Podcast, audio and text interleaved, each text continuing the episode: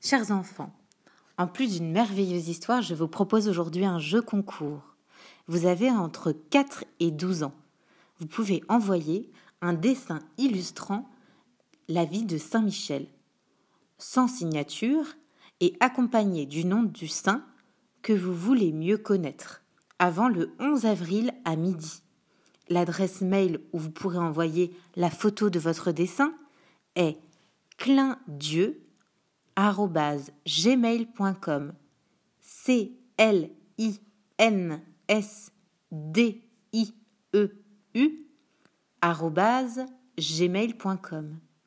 À gagner la publication de votre dessin comme icône du podcast pendant une semaine.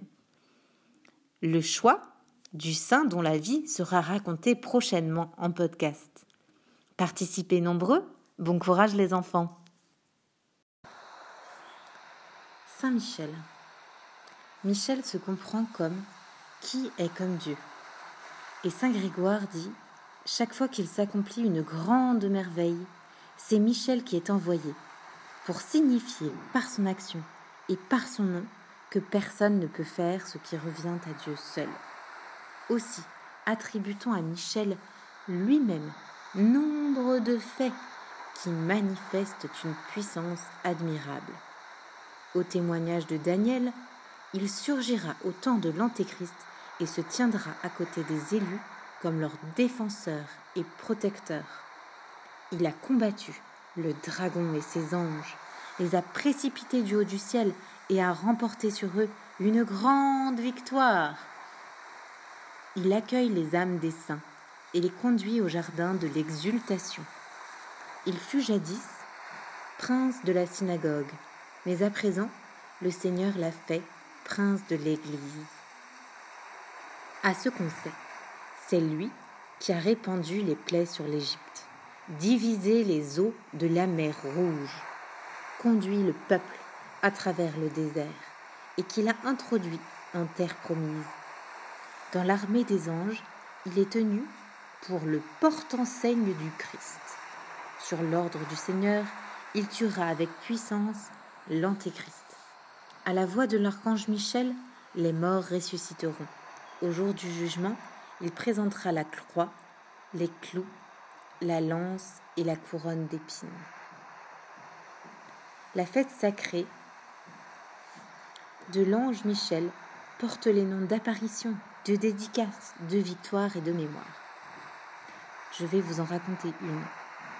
Au lieu dit la tombe, Tumba, située non moins du bord de mer, à six milles de la ville d'Avranches, Michel, apparut à l'évêque de la cité et lui ordonna de construire une église à cet endroit pour y célébrer la mémoire de l'archange Michel. L'évêque, hésitant sur le lieu exact où il devait construire l'église, Michel lui dit que cela devait être à l'emplacement où il trouverait un taureau caché par des brigands. Comme il s'interrogeait aussi sur les dimensions de l'église, il reçut l'ordre de lui donner la surface délimitée par la marche du taureau. Il y avait là deux énormes pierres qu'aucune force humaine n'aurait pu faire bouger. Michel apparut alors à un homme, lui ordonna d'aller là-bas et de prendre ces pierres. Il y alla et les déplaça comme si elles ne pesaient rien du tout. Après avoir édifié l'église, on prit sur le mont Gargano une partie de l'ornement que Saint Michel avait déposé sur l'autel et une partie de la plaque de marbre sur laquelle il s'était tenu, et on les déposa en son église. Et comme il y avait pénurie d'eau, sur le conseil de l'ange, on perça un trou dans un rocher. À ce qu'on dit, il s'en échappe. Aussitôt suffisamment d'eau pour alimenter l'endroit encore aujourd'hui. Il s'y déroula encore, dit-on, un miracle digne de mémoire. Le lieu partout cerné par l'océan. Mais au jour de la Saint-Michel, il souffre deux fois pour laisser le passage au peuple. Ce sont les marées. C'est à cause de la marée montante et descendante, qui se produit là deux fois par jour, qu'on dit que ce chemin s'ouvre comme une foule nombreuse se pressait vers l'église, il se trouva qu'une femme enceinte et près d'accoucher marchait au milieu d'elle. Voilà soudain que l'eau revient à grosses vagues.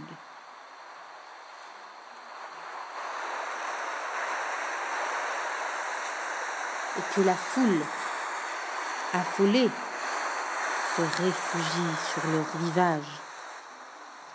Toute la foule Non, la femme enceinte n'a pas eu le temps. Elle se retrouve prisonnière des flots marins. Mais l'archange Saint-Michel lui sauva la vie. Elle accoucha d'un fils en pleine mer. Elle le prit dans ses bras, l'allaita, et la mère lui laissa à nouveau le passage. Elle en sortit toute heureuse.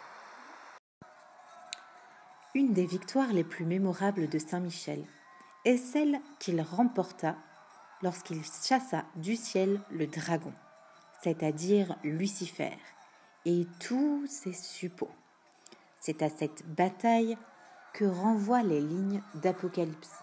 Un combat se fit dans le ciel.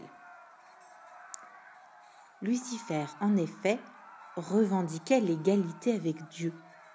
L'archange Michel, portant enseigne de l'armée divine, vint le chasser du ciel avec ses suppôts il le repoussa dans une zone ténébreuse de l'air jusqu'au jour du jugement dernier.